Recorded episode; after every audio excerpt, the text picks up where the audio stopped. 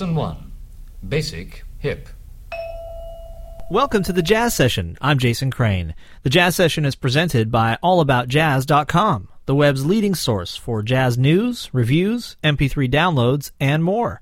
The Jazz Session is also available for free at TheJazzSession.com and in iTunes. Today's guest is harpist Edmar Castaneda, and in just a moment we'll hear new music from his album Entre Cuerdas. But first, I want to remind you that if you like the record and would like to get a copy for yourself, you'll find a link at thejazzsession.com in the show notes for this program. It's an Amazon.com link, and when you click on it and you buy the record or the MP3 downloads that way, a little bit of the money from your purchase comes back and supports the show and makes me very happy. So thank you very much. And here's Edmar Castaneda.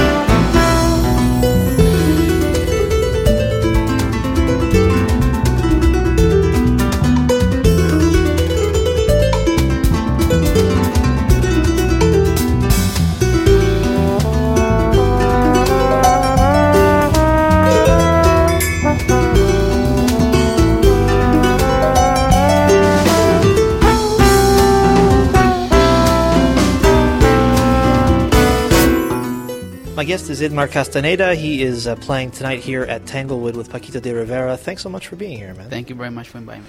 So, first of all, we need to tell folks what you play, and it's incredible the facility with which you improvise on it, but please describe your instrument, the harp. It's an instrument that has a lot of strings, man. It's called the harp. This is a Colombian-Venezuelan harp, and it's from South America. Now, what role does it serve in Colombian or Venezuelan music? It's for folk music, música llanera, music from the plains of Colombia and Venezuela, and it's the main instrument of that music. You know, it's very like flamenco, you improvise a lot, and it's very strong music. It seems like it would be a very expensive instrument for a folk musician to play. In Colombia, you can find, you know, good prices for harps and stuff. Here is really expensive. I was going to say, it must probably crazy here, yeah. Right? So is improvisation a part of the kind of Venezuelan or Colombian folk? Yes, but more like a folk music, not like jazz or like, you know, different way of playing, you know, the improvisation. Okay. Now, in what I heard you playing with Paquito tonight, it sounded like the role you were taking was almost like maybe like a tres would take in Cuban music.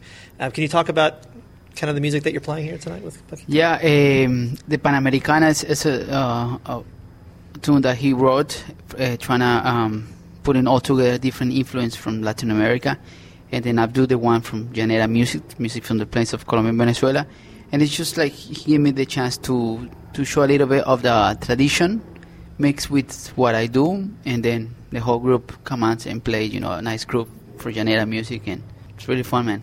Now, when did you start taking kind of the traditional harp playing further? When did you think there's more I can do with this? I started at 13 when I was in Colombia, my country, playing folk music, and then I came at 16 years old to United States, and that's when I met jazz, and I was like, wow, what is this music? And I got really into that, and I used to play a little bit trumpet in Colombia, so they didn't have harp for jazz, so I was like, let me just keep the trumpet to see how it is, you know. And then I graduated in college as a trumpet player, learned the whole thing, and then just always the harp, you know. Whatever I learned in trumpet, put on the harp and just was that.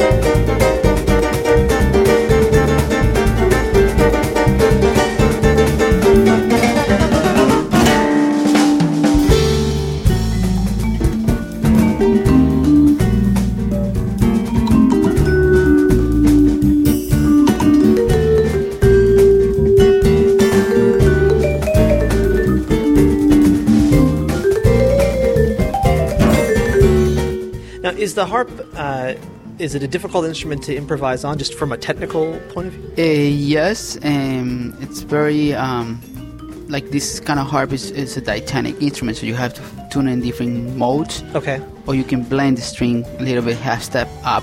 Okay. And the classical harp is, you have the pedals, but it's, yeah, usually they don't improvise on this instrument like that. So with this diatonic harp, are you able to play in all keys, or does it take some tricks to play in all the keys? Or you cannot play in all keys, okay. You know. I wish they you know, there is a chromatic harp, man. It would be wow, man. You imagine playing giant steps, you know, in Janera style. Yeah. It would be amazing, man. But one day, someone will make a chromatic harp.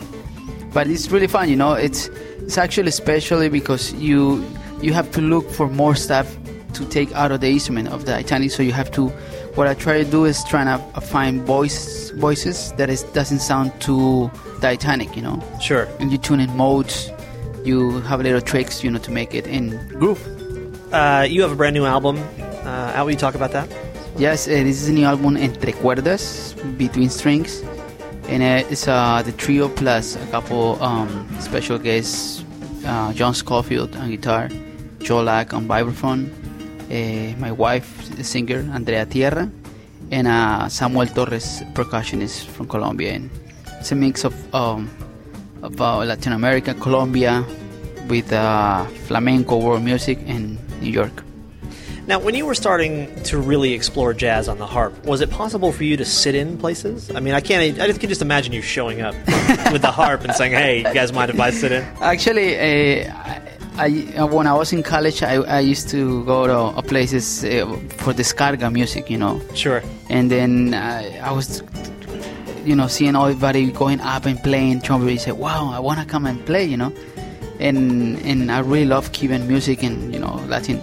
So I brought my harp and I went to the lead Nelson Gonzalez. Say, man, can I sit?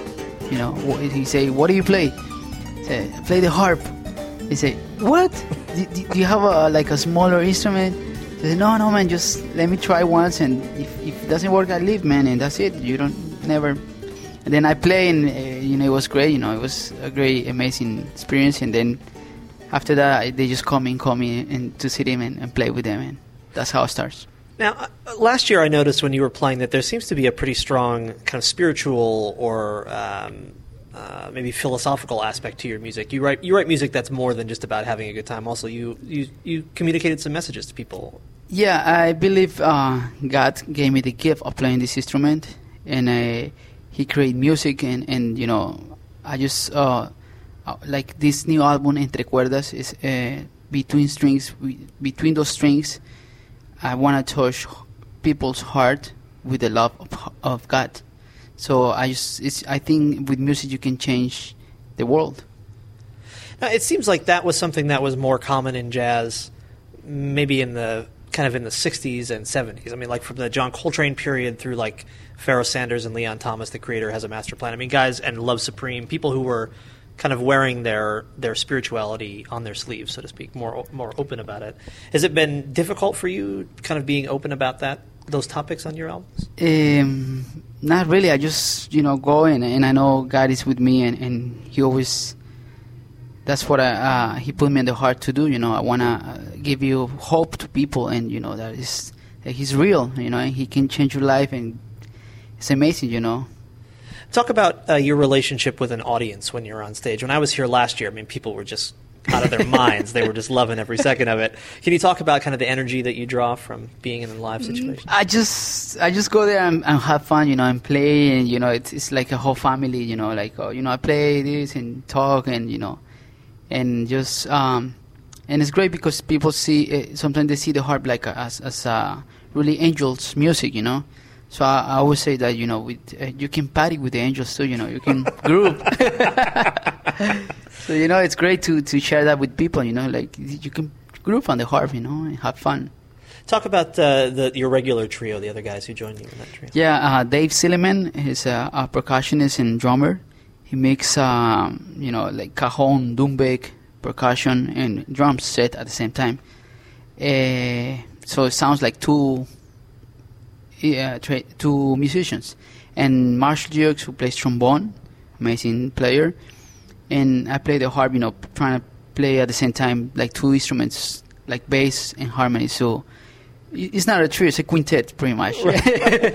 And you've also got a really strong percussive element in the harp too. I mean, you're keeping a lot of the rhythm.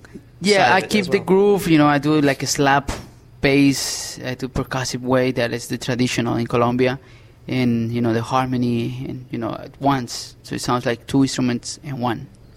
Now, I have to believe that you have the first harp, trombone, percussion trio, right, in the history of recorded music, I think. Right? I don't know. People, in the beginning when I was trying to, get concerts and stuff, what was the instrumentation? I say, trombone and harp. Wait, trombone and harp? So it's really weird, but it works because trombone is a low register. So it balanced the heights of the harp. Now, was this a case where you said, I want trombone, harp, and percussion, or were you just met these two guys and you said, this works? I met the guys. We play in separate groups. I used to have a septet, and trombone. Marshall was playing there, too. And then I was doing the recording, the last one, and we were just jamming at the studio with the students. I said, wow, this works really good, And then I started working from there with them, Now, how much of the kind of traditional folkloric music that you grew up with do you bring into what you play nowadays? That's my roots, so it's pretty much everywhere. I try to incorporate that, and from whatever I learned in New York, New York's a mix of everything. So, those two got really mixed on everything I do. And how does it work when you're playing with musicians who don't share that background at all? I mean, neither of those guys, grew up in Colombian folk music. They love it, They really like, oh, how do you play that?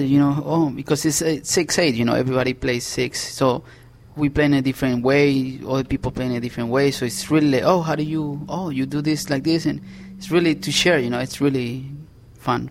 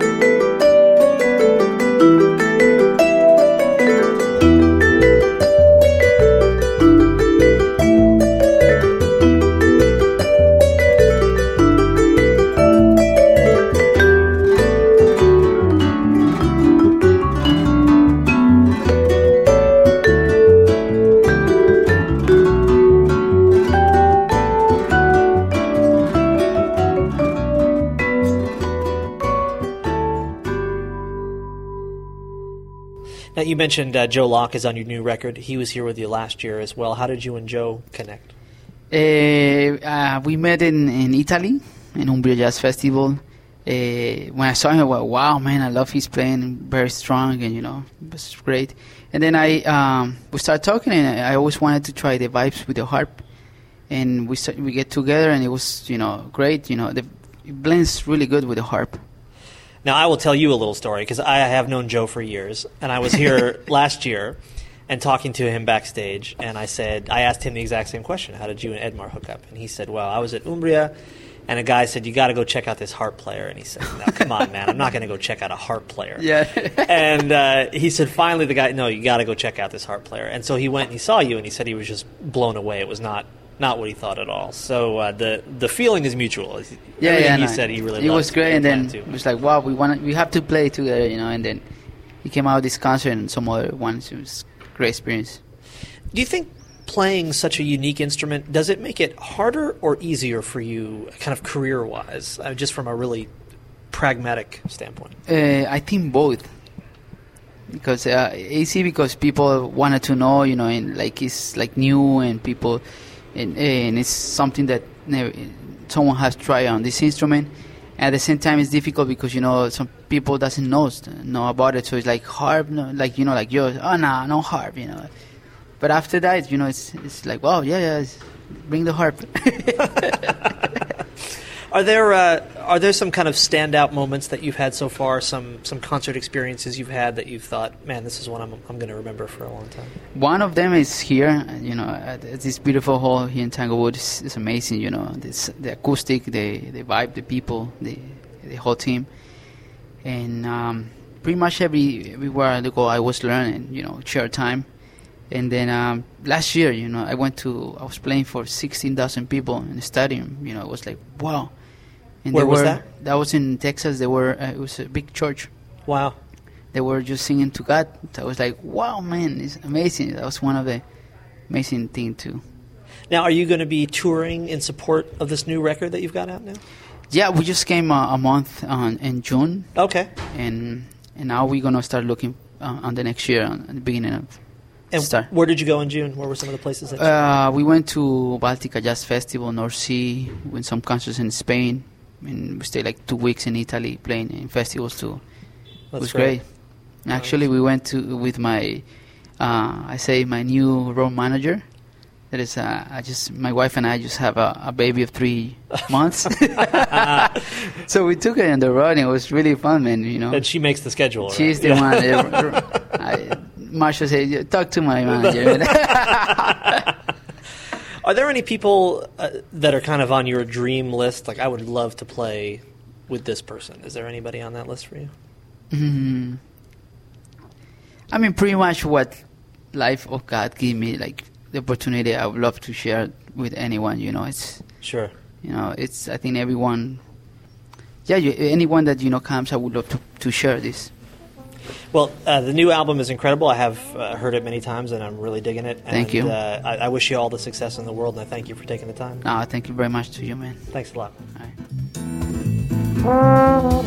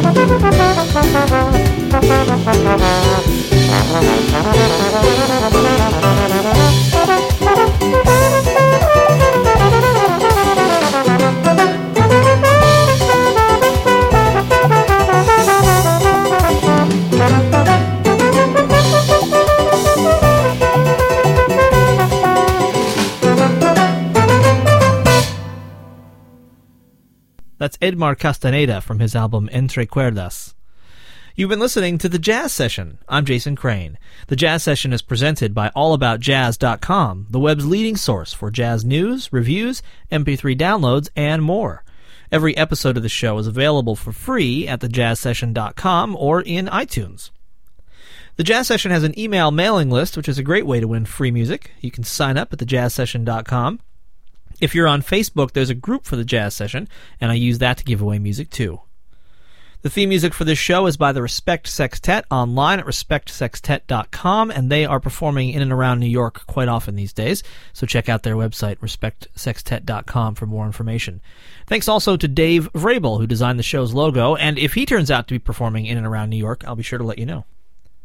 The Jazz Session is distributed under a Creative Commons Attribution Non-Commercial No Derivative Works 3.0 United States license. Amen. And as always, thank you so much for being here. It's great. This is the day before Thanksgiving where I am, so if you're celebrating Thanksgiving where you are, I hope you have a great time and enjoy your time with your family, and hope things are going well for you wherever you are and you have things to be thankful for. Please support live jazz. That's one thing to be thankful for, wherever and whenever you possibly can. And then come back here for another conversation about jazz on The Jazz Session.